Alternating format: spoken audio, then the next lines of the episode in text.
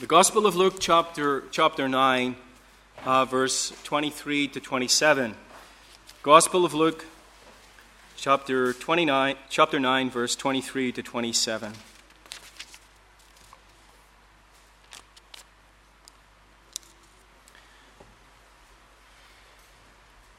Then he said to them all, that is Jesus, if anyone would come after me, he must deny himself Take up his cross daily and follow me.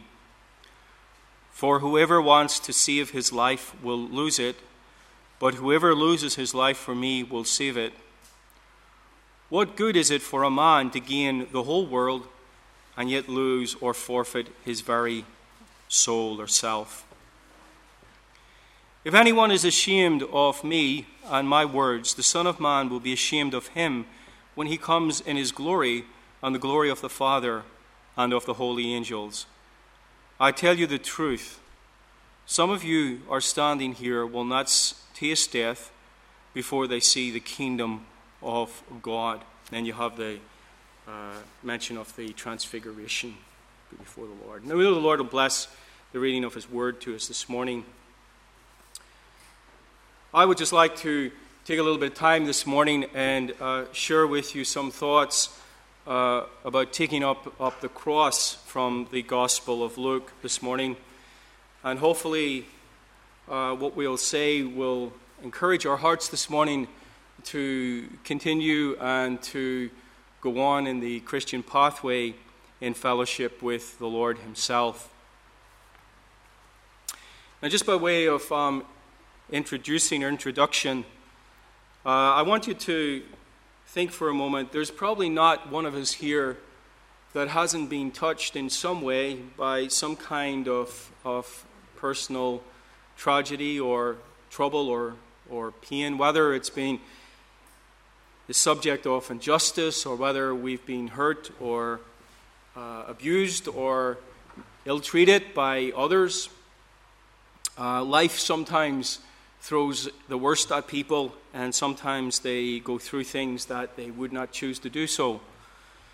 And so, the, whole of our experiences, um, we all come from different backgrounds, we all come from different um, families. But the one thing that we all have in common is that we, we travel through this life and we travel through um, the experience of what it is to be human.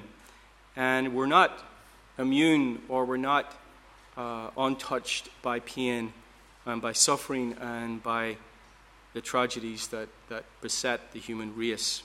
And Jesus knew this, of course, himself. He knew the situation in which we live. One of the things that the cross of, of Christ does for us, it, it answers not only our sin. Um, for God so loved the world that he gave his only Son that whosoever believes in him should not perish but have everlasting life. Romans 3:23 all have sinned and fallen short of the glory of God. Peter tells us that he himself bore our sins in his own body on the tree. Paul tells us that he became sin, that is Jesus, who knew no sin, that we through him might become the righteousness of God. And so, my sin, your sin, my sin, as the hymn says, oh, the bliss of this glorious thought, my sin, not in part, but the whole, is nailed to his cross, and I bear it no more. Bless the Lord. Praise the Lord, O my soul.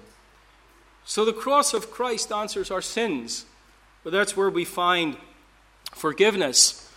It's where Jesus, the, the sinless substitute, dies in my place and in your place and takes our sins in his own body on the tree and bears them and suffers the wrath of God for my guilt and for my transgression of a broken law. But another perspective of the cross is this, and when Jesus suffered, not only did he bear the agony of what it was to bear our sins, but he suffered the pain of crucifixion.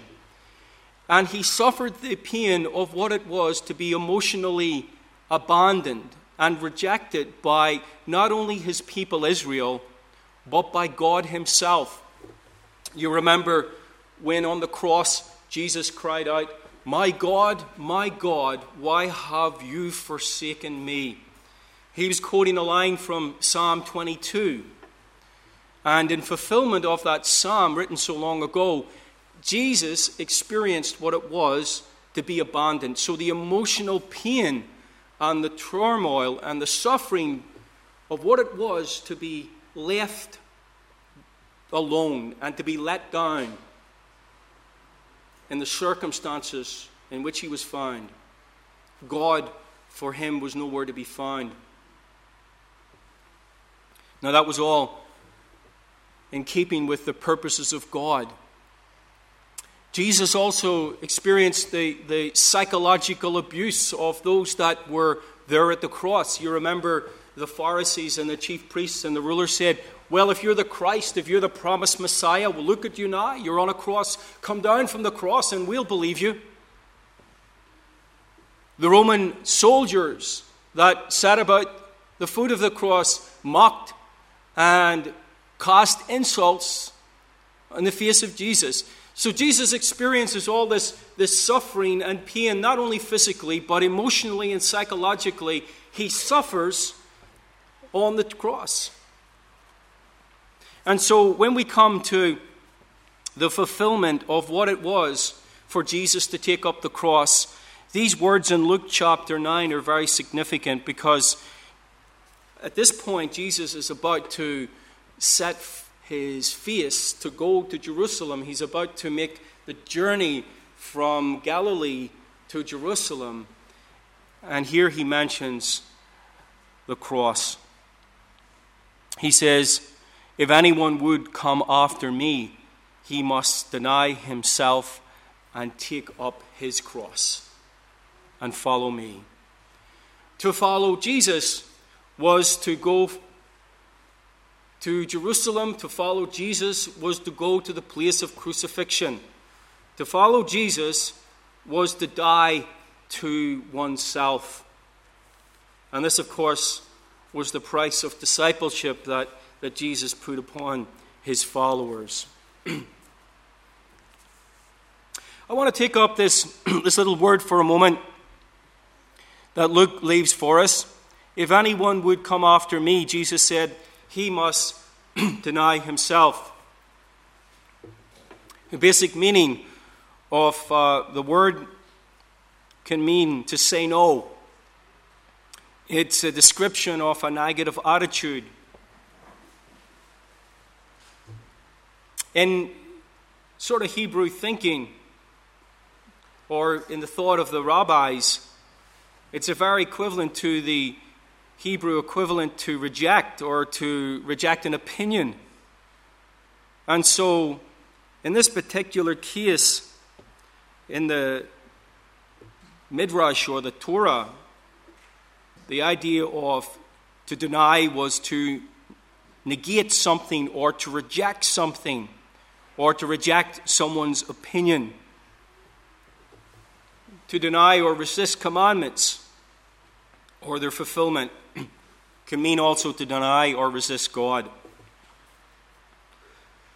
In the New Testament, the idea of, saying no and the idea of negating something or rejecting something, these two thoughts come together in the New Testament when we come to the, the Gospels, especially. And this idea of denial revolves around the concept that implies that the fact that the object that's rejected or denied is a rejection of a person's claim or a denial or a resistance to a, not so much a thing but actually a person. And so when you come to uh, Jesus' teaching, uh, in fact, also in John 121 and Mark 14 and 68. There's also a sense of denial in those passages. And it's in this sense that the Jews rejected Jesus before Pilate. They, they denied who he was. They denied or refused. They said no to Jesus before Pilate. They also negated his claims. They, they said, well, we don't accept him as the Messiah. We don't accept him as the Savior. We accept that he's just a, a common criminal and ought to be executed. So, those two ideas of saying no and negating someone's claims come into focus when you see Jesus standing before Pilate.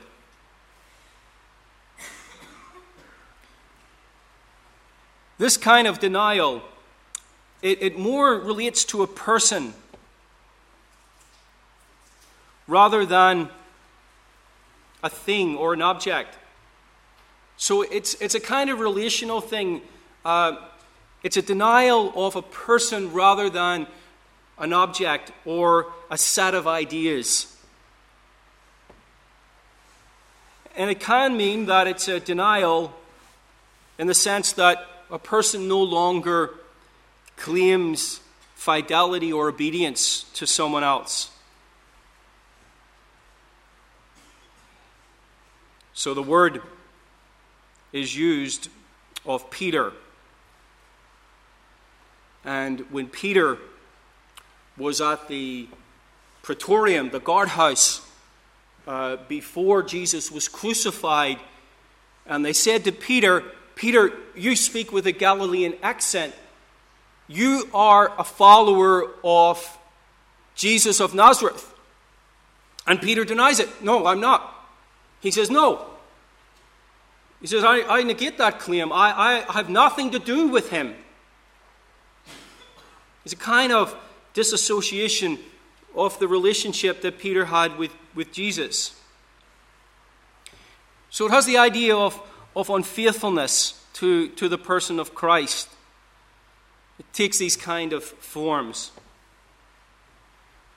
The first kind of the failure that, that's associated with the idea of denial is, is certainly set up that people can concretely and, and definitively deny the claims of Jesus they deny the claims of Jesus and they deny a confession of discipleship associated with him. And of course, that's Peter, isn't it? Denying Jesus' claims and denying claims of discipleship following him.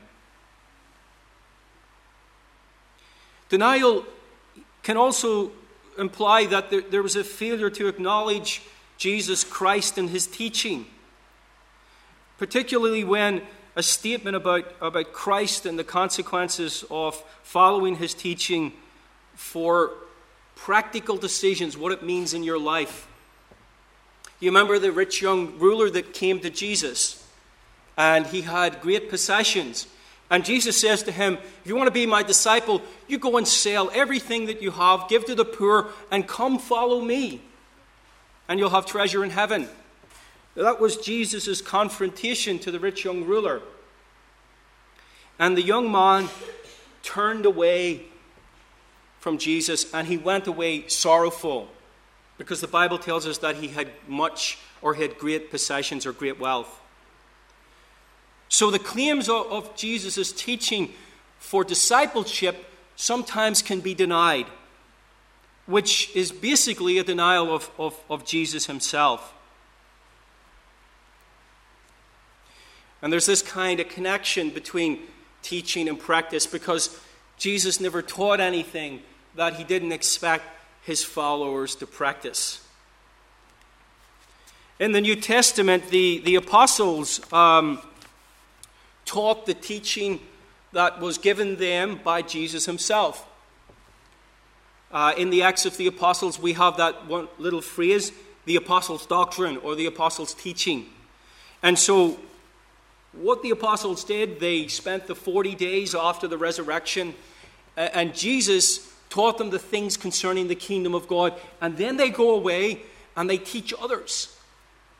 But what happens is that when the apostles' teaching reaches certain parts of the Roman Empire, people reject that teaching and they take on board heresy. That is, they take on board their own opinions of who Jesus is or what he is or what he has done, which is contrary to sound doctrine or sound teaching.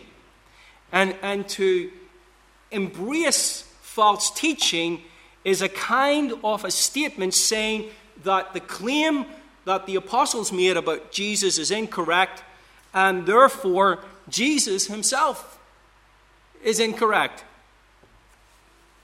And that kind of, of uh, false teaching and the, the acceptance of it is a denial of the, the truth or the faith that was once and for all delivered to the saints.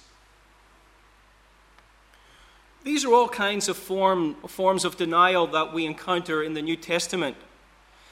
The common thing about this kind of denial is that each individual denial is a failure of the person to respect the truth before God.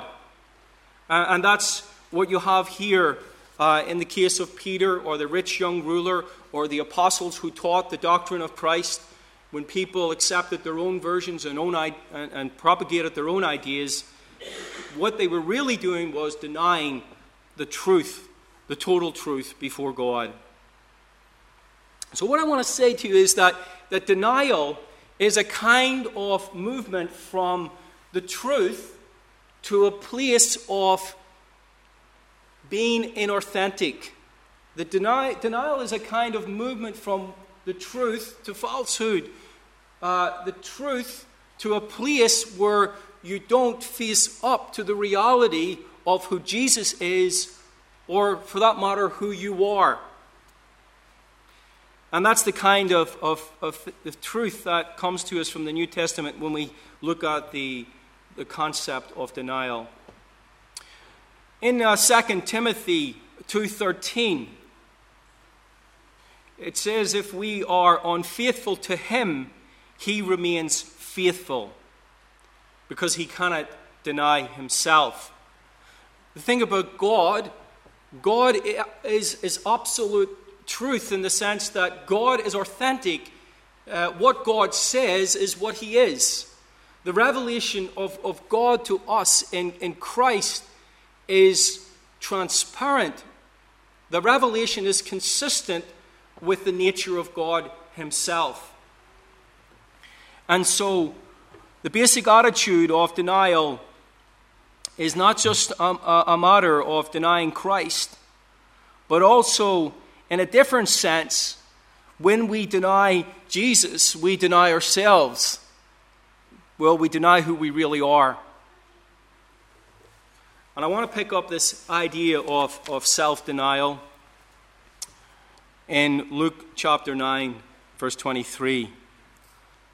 Jesus makes this powerful statement If anyone would come after me, if anyone would be my disciple, he must deny himself. This is the denial of self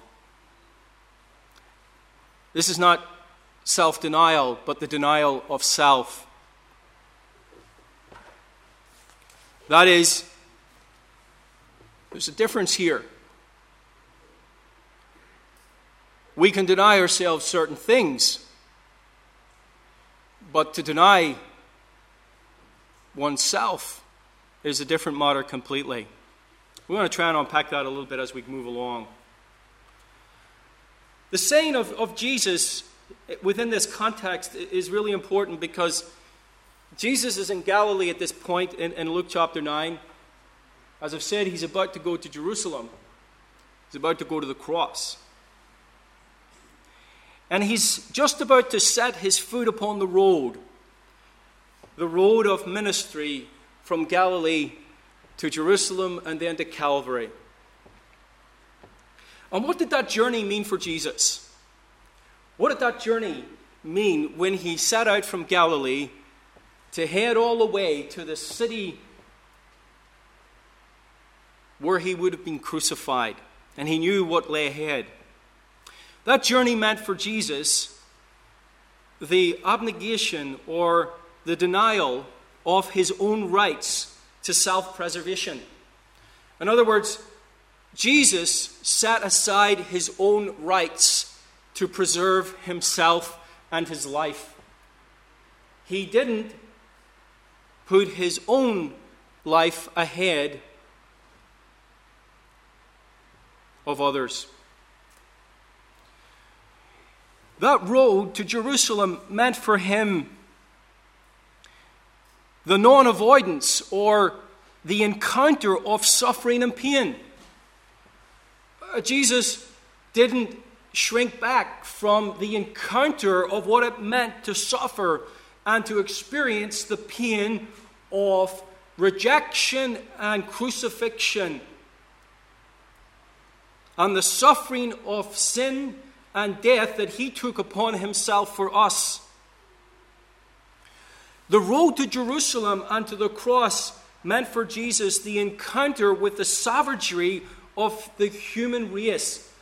If you want to see what human nature is like at its worst, you go to the cross and you see the savagery and you see the maltreatment and you see the shame and the power of human beings to persecute and to savage one another in such a way, like animals, they would tear each other apart.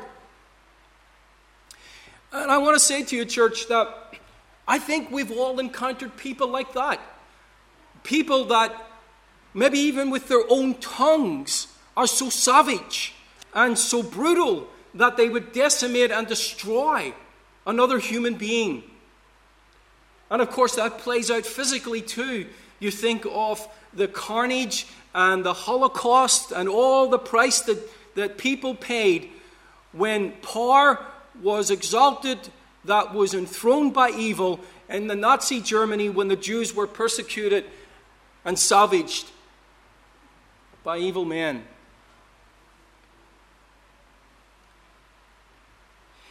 That road to Jerusalem from Galilee meant for Jesus the reality of rejection. Jesus came to his own people, the nation of Israel. John chapter 1 tells us that he came unto his own, and his own received him not, but as many as received him, to them give he power to become the children of God. So here's the power of rejection playing out in the human race, and Jesus experienced the reality of what it was to be, a, to be rejected by those that he came to, very, to save. He was rejected by his own family in certain respects.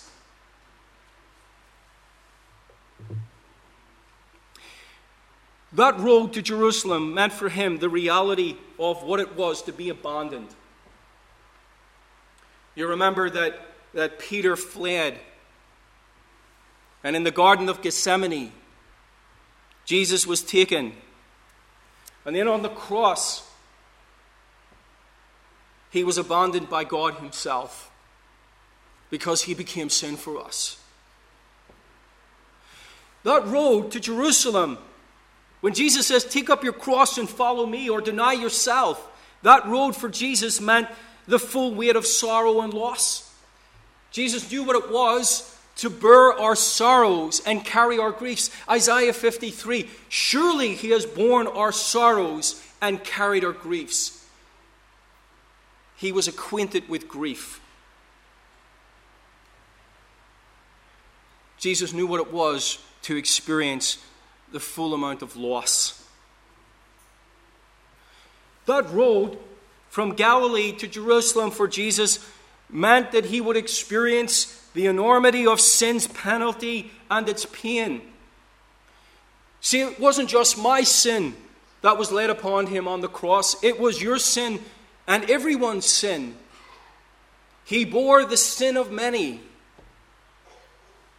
And the enormity of that weight, that burden that was placed upon the Son of God, the weight of our sin, was to such an extent that it weighed him down. And he cries out from the Psalms, I sink in the deep mire or the clay wherein there is no standing. Jesus was overwhelmed by the enormity of sin and the load that he bore on Calvary's cross. And remember, church, that our Savior was not just God, but he was truly man.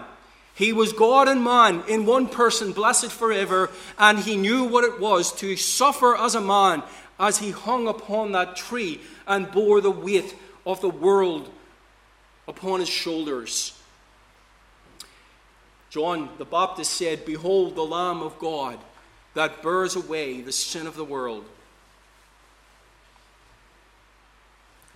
So there's this movement in, in the Gospel of Luke from Galilee to Jerusalem.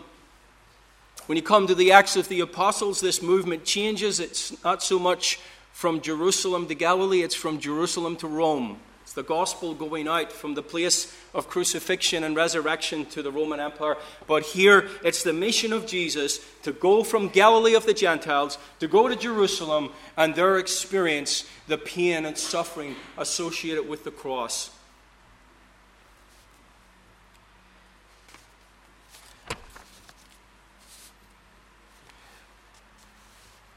I want you to turn with me for a moment to the Gospel of Luke, chapter 14, verse 26.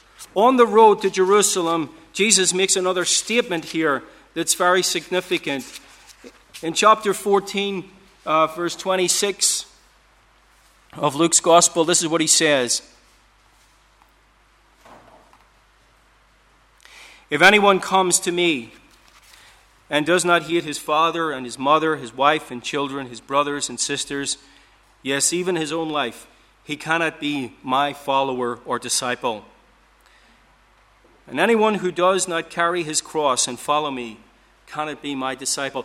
So, here again, before he starts this journey from Galilee in chapter 9, he says, Deny yourself, take up your cross daily, and follow me. And then on the road, he reiterates the same truth in Luke's Gospel, chapter 14, verse 26.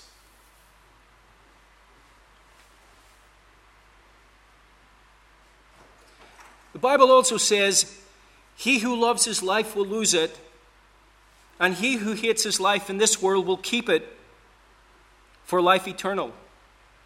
If anyone serves me, let him follow me, and where I am, there my servant will be also. If anyone serves me, him my Father will honor.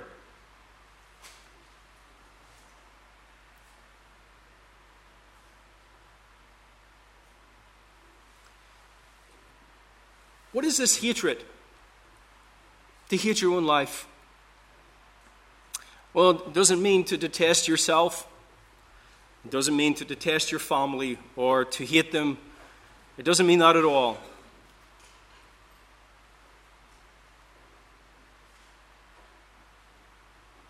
This idea of hatred, or the hatred of all, especially when Jesus brings it down right to the family relationship here, it's more a statement about we're under the obligation to love, we're under the obligation to walk in fellowship with Jesus, to walk together with Him. This reference to, to hating one's father and, and mother and wife and sister, etc., etc., is not a call to psychologically hate. It's a call to disown. It's a call to renounce. It's a rejection. And what Jesus was really saying here is that, that those who are to become his followers, his disciples, must be committed exclusively to Him. They cannot be bound to anyone or anything else. The, the term hate's a strong term. What it really means is it demands a separation of the disciple or the follower and the warning not to love anyone or anything more than Jesus is the test. So I'm not encouraging, or I'm not saying that we ought to hit our families. That's not what Jesus is saying at all. What Jesus is saying is this that the kind of commitment that you and I ought to have as disciples far exceeds everything else. That we're sort of bound to Jesus with a love that won't let anything or anyone become a rival in our hearts. Now, that doesn't mean to say that God doesn't demand of us that we love our wives and our children. It doesn't mean that we ought not to love our families and take care of them. But my love for Christ as a disciple ought to be that I'm willing to love Him more than anything else, that there's no other rival in my heart. And, and if we have that, that order in our lives and in our churches and in our families, then that's God's order. That's His way of working in us and through us.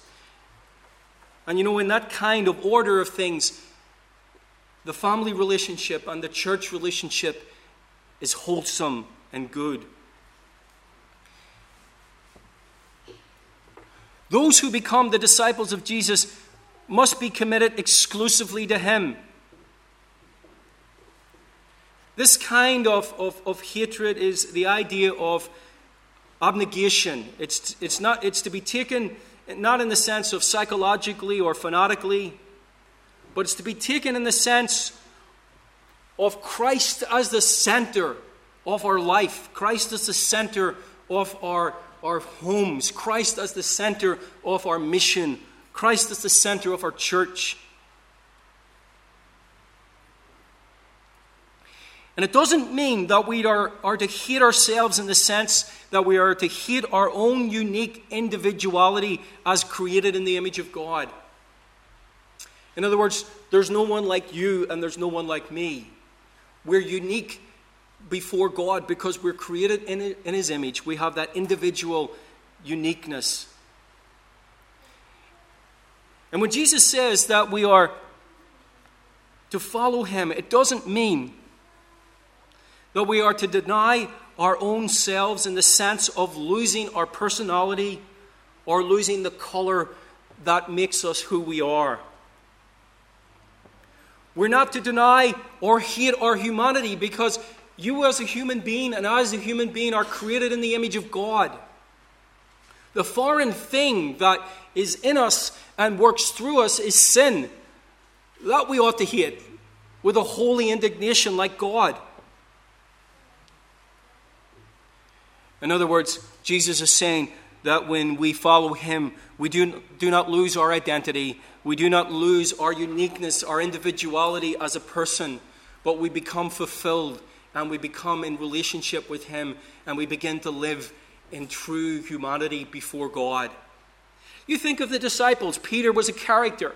You think of Matthew, the tax collector. You think of John, the beloved disciple, and all the others. They all had different personalities and different characteristics, but Jesus calls them all to leave everything and all behind and follow him to the road to Jerusalem.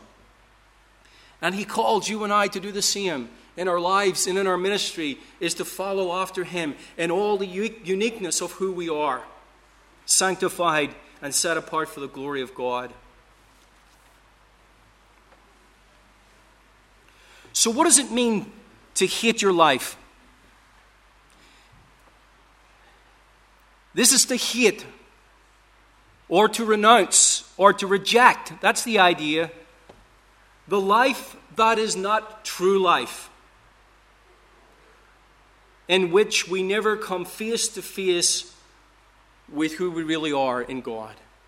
I want to say that again to you.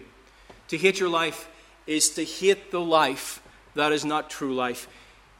Jesus gives us the true life. He gives us what it means to be truly human, what it means to be truly in relationship with Him. The kind of life that we are to hate is the inauthentic, not genuine, false kind of life that helps us avoid God and avoid who we really are before God. That's the kind of life that we are to hate, reject, or to leave behind. And that's significant because when we follow Jesus, we not only encounter God, but we truly encounter who we are. We begin to encounter who we are, who God created us to be, what He placed us here for, what our personality is all about, what our talents are for, and what our life should be for. Like each of you, I love my children. You love yours. Doesn't matter you know, well, sometimes you could lock them in a cupboard for a while and put them away, but really, when it comes down to it, you love them. But what Jesus said is this hate the kind of life, the life that isn't genuine, the life that's false, the life that has a veneer, the life that doesn't open you up to whom God is and to who you really are in God and what He has for you as a human being. To hate your life. This, this is to hate every system and every mechanism which prevents us from, be, from being truly who God created us to be. See, it's only in Christ, through the new creation, that we can begin to live out fully and truly our humanity. We can really become who God created us to be in His image through Jesus Christ. That's why the New Testament talks about the believer as having a new creation, a new life. The, the, New Testament tells us that we have a life that's to be lived in the power and the presence of the Holy Spirit to motivate motivate us and to help us to live for God. But there's things that are in the world, there's systems of belief, there's ideologies, there's, there's, there's, there's false teaching, there's mechanisms that we employ in our own lives that help us avoid the truth and prevent us from being truly genuine before God who created us. One of the things about Psalm 51, about the life of David, David committed some serious sins. But the thing about David was this that before God, when God confronted him with the truth through, through the prophet Nathan, when he had murdered Uriah the Hittite and he had committed adultery with Bathsheba, David, before God, when he was confronted by Nathan, bowed his knee and bowed his heart and admitted and confessed before God that he had sinned. And David walked from the inauthentic life, the life that he needed to hate, into the life of forgiveness and repentance before God. He encountered not only himself, but he encountered the God of truth and the truth of God. And, and church, I want to encourage you this morning that sin, in its essence, does this. Sin by its very nature, prevents us from living a truly authentic life in God. Sin prevents us from confronting our own selves and being confronted with the truth. Sin distorts and it defaces our humanity. In sin, what we do is we lose ourselves. We lose who we really are. And that's why Jesus said, I have come to seek and to save that which was lost. Not only lost from God, but lost from whom we really are. Lost to the fact that we can live a life in Christ, a life that's worth living. So, the distortion and the defacement of our humanity by sin, the image of God, as Calvin said, has been distorted or marred through the fall. And Christ came to restore and redeem that which was lost. It's only in relationship or in fellowship with Jesus Christ, the Christ who walks from Galilee to Jerusalem on the road, that we encounter ourselves and the God who made us to be who we are. You could say that the disciples on the road from Galilee to Jerusalem during those years of ministry, those three and a half years of ministry that Jesus took them, he took them on a journey and they learned not only who God was, but they learned who they were themselves. Calvin also said, he said this, he said, if you really want to know yourself, then you need to know God. And it's in knowing God that we know who we really are. In knowing God that we, lo- that we find our identity, we find our purpose and our meaning. We find the, the, the uniqueness of our humanity that each of us are made in the image of God. The road to Jerusalem was a journey during which Jesus knew he would encounter himself at the cross. Now, I want you to stop with me there for a moment. You say, well, Pastor David, what do you, what do you mean when, when you say that? I simply mean this that on the road to Jerusalem, Jesus knew that he was the Messiah. Jesus knew before he came into the world that he was the Son of God, that he was the Savior of all mankind, that he was the deliverer. But it's only on the road to Jerusalem, and it's only when he gets to Jerusalem that he encounters himself. What, is, what do you mean? Simply this that Jesus enters into what God had foreordained him to be and do that is, the Redeemer and the Savior of humanity. He enters into the experience of what it means to be our Savior. I think that's a mystery this morning because here is God manifest in the flesh, walking from Galilee to Jerusalem. And Jesus understands and knows that he has been appointed and destined by the Father to die upon a cross, to bear our sins, to be our Savior. And yet, it's only when he enters into that experience he encounters himself in the experience of the cross.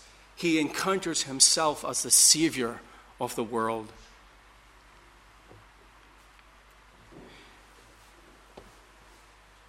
The self encounter of Jesus was only possible through the incarnation and the passion. It was only through the pain and the suffering of, of the cross, the vicarious sufferings of Christ. When I say vicarious, I mean that Jesus stood in our place and took our pain and our suffering on our behalf. It was only through those sufferings that the fullness of Jesus' humanity and deity are somehow revealed. That's the mystery of the cross, that at the cross, the full revelation of God's kindness, God's compassion, God's mercy, God's love, God's goodness is demonstrated to us through a suffering, rejected, abandoned man, no less than the eternal Son of the eternal God, suspended upon a cross of wood for you and for me.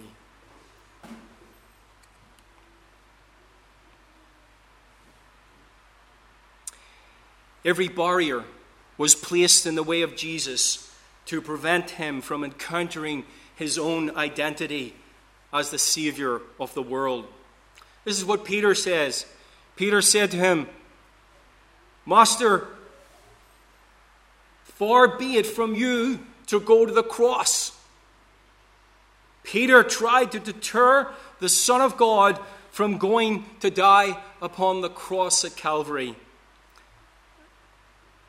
And Jesus said to Peter, or to the Spirit that spoke behind him, Get thee behind me, Satan, for you have no part with me. Jesus knew that he needed to go to Jerusalem. Peter t- tried to dissuade him.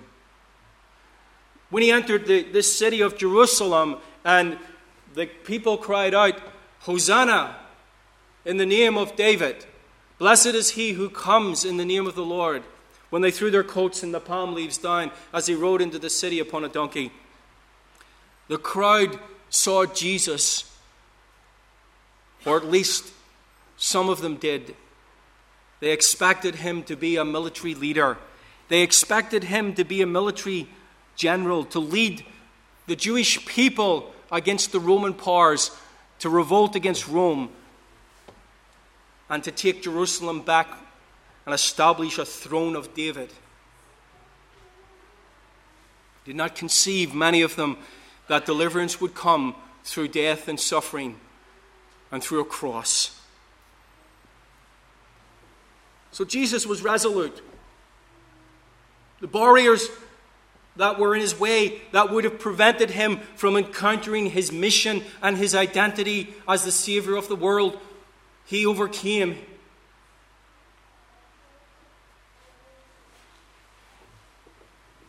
And it's this same Jesus that calls us to follow by the way of the cross. He calls us not to avoid our pain. He calls us not to avoid our hurt. He calls us to walk, as it were, to Jerusalem with Him on the road.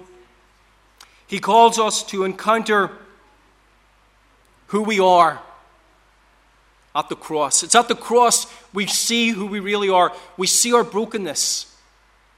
It's at the cross we see that we're fallen, we're sinful, broken humanity. It's at the cross we see that we're shattered and that we're hurt. It's at the cross we see that we are deprived and needy. We need God and we need His righteousness. It's at the cross that we learn that we are savaged and torn. It's at the cross that we learn that we're broken and we're bruised and we're sinful, but we are loved with the love supreme, the sacrificial love of God. It's at the cross that we have demonstrated to us in Jesus Himself the true man for others, the selfless one, the mighty grace of God. And, church, I want to say to you the cross was no sanitized death, it was a brutal encounter. It was there at the cross we see something of how we have been treated and how we have treated others. Jesus was human. Look how he was treated by the human race. It's there we reflect upon ourselves how we have treated others and how others have treated us by sovereignty. We see graphically our own pain and our own suffering and our own sin. Surely he has borne our sorrows and carried our griefs. The words of Isaiah echo in our hearts this morning. Now, church, here's what I want to get to. At the cross, this is the place where redemption and life find their fullness in the midst of suffering and death. This is the mystery. Redemption. What is redemption? God buying me back into true life and true humanity through Jesus Christ. And he does that in the midst of suffering and death upon a tree. It's here at the cross that death and suffering and pain that belong to us as fallen, human, broken people. It's here at the cross that Jesus takes up our hurts and our emotional pain, our psychological pain, and our sin in all its totality, and He holds it for us. And it's here at the cross that Jesus is able to pick up what the world cannot pick up. It's here at the cross that Jesus picks up what you cannot pick up. And He holds it in all the gloriousness, power of His person as God and man, as He dies for you and for me. It's at the cross I see who I really am. I see myself as a loved, broken sinner whom Jesus dies for, whose emotional pain and hurt and all the sufferings of his life, as well as his sin, are nailed to that cross. And I see the almighty hand of my Savior holding all that for me as he dies for me.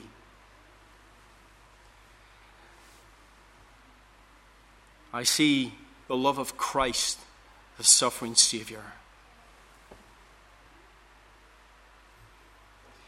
And it's at the cross, in truthfulness before God and in honesty with ourselves, we no longer deny our sin. We do no longer deny our pain or our hurt or our suffering. We move away from denial of self into the truth of the encounter of the true and the living God. We move into an authentic experience where at least we encounter the power and the presence of God to meet us where we are in our pain and in our need. And I want to tell you that when we encounter Christ at the cross, we not only see ourselves as broken and sinful, and we not only see ourselves in our total inability to deal with all of our sin and all of our pain and all of our hurt that life has thrown at us. But when we encounter the Christ of the cross, we find in him the ability of the one who not only sets us free, but who has taken our sin and who is able to hold our pain and our hurt in all its totality. It's in the fellowship of the suffering Christ that we learn to become people who are enlarged, who can participate in the reality of Christ. That is the one who was crucified and who lives and who holds what we cannot hold. He holds every hurt and every pain that we ever experienced. This is not just intellectualism. This is fellowship with Christ. This is the reality of having a relationship with God and Jesus. I want to tell you this that in relation to our sins, we were neither capable nor able to solve the sin problem. The weight and the penalty of sin has been dealt with once and for all through Jesus who suffered on the cross. But Jesus not only settled the sin question, but he also settles the pain question and the hurt question the emotional and the psychological hurt. And, church, I want to tell you this this morning. There's not one of us this morning that doesn't grow a scar inside. There's not one of us that hasn't gone through something that's deeply hurt us and wounded us, either by something or by someone. And I tell you this my Savior, our Lord Jesus Christ, knows that pain because that was the very pain that He took to Calvary. That was the very hurt, emotionally, whether you've experienced rejection, whether you've been abandoned, whether you've been disappointed or let down, all the brokenness and the pain that comes from sin, Jesus healed it all. He healed it all for you and for me. And you know, by faith this morning, what we do, we don't run away from it. We don't avoid it. We go to the cross and we see it nailed upon the cross with Jesus Christ, and we encounter it, but we encounter it in all the ability of Christ, who meets us upon our need.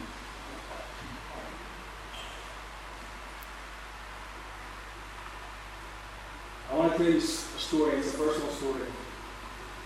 I don't often share a personal stories, but I'll share it to you this morning. Many, many years ago, I had two little children. One was one and a half, and the other was three. I came home from work. I wasn't in the ministry at the time, but I came home from work. And my wife turned around and said to me, I'm leaving. Get out. And I said, what do you, what do you mean? She said, I don't want you anymore. I don't want you. I remember walking home that day, and before I got home, for some reason, this echoed in my heart and in my mind. This is what the Lord said. First said, I will never leave you nor forsake you. And I said, God, you saying that to me? Why is that scripture coming into my heart over and over and over again? When I get home, when I have it through the door, and she says that. And she left. She left for someone else of the same sex. I was broken. I was, I was hurt. And I was savage. I felt I was feeling inside of me. The only thing I could do, the only thing I could do was I, the only thing I could do was go to the cross. And there I saw that Jesus took my rejection. And he took my pain. And he took all that I encountered. And he knew it better than I knew it. And he held it for me. I got down on my knees and I said, Lord, forgive me. Forgive me. And when I did that, when I went to the cross with my hurts and my pain, whether it's emotional or psychological, being a ministry of Jesus, the ministry of Christ, filled my heart with Somehow I knew that there was one who knew that pain and that everybody supply it for me. He bore it on the cross. I want to tell you, I want to encourage you this morning. Take what you have. If it's too hard, if it's too difficult, if it's too much, take it to Jesus. See that He bore it for you on the cross. He bore your emotional and your pain, the suffering that goes with all the brokenness and the fall of sin. Yes, our sins are forgiven. Thank God for that. But we have a Savior who understands. And, church, I don't know why I'm sharing this this morning to you, but I'm, I'm being open and I'm being authentic with you. And I'm being honest. But I tell you this my testimony of God into Christ this morning is that He is the lover of my soul. And He's the lover of your soul. Bless you this morning. May you know what it means to know that surely He was borne our griefs and carried our sins. He's all the other He's all the other Let's pray.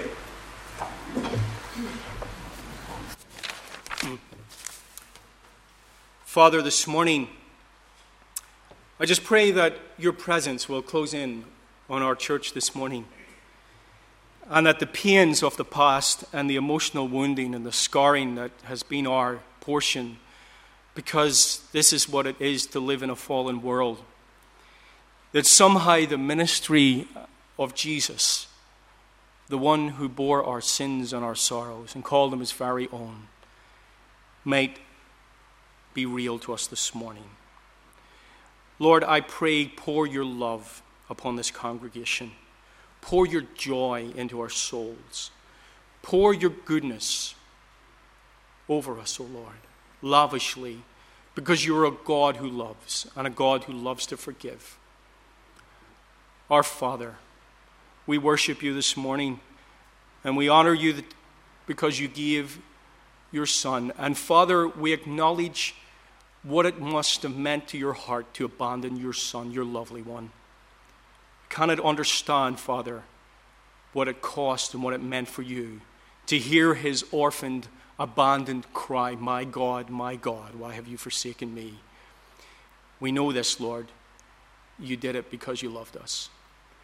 And Lord Jesus, we thank you for bearing all our sin and our sorrows. This morning, we want to praise you for that. Our God, may the goodness and the grace of your kindness be our portion, and may the loving kindness of our great God and Savior fill our hearts today. In Jesus' worthy name, amen.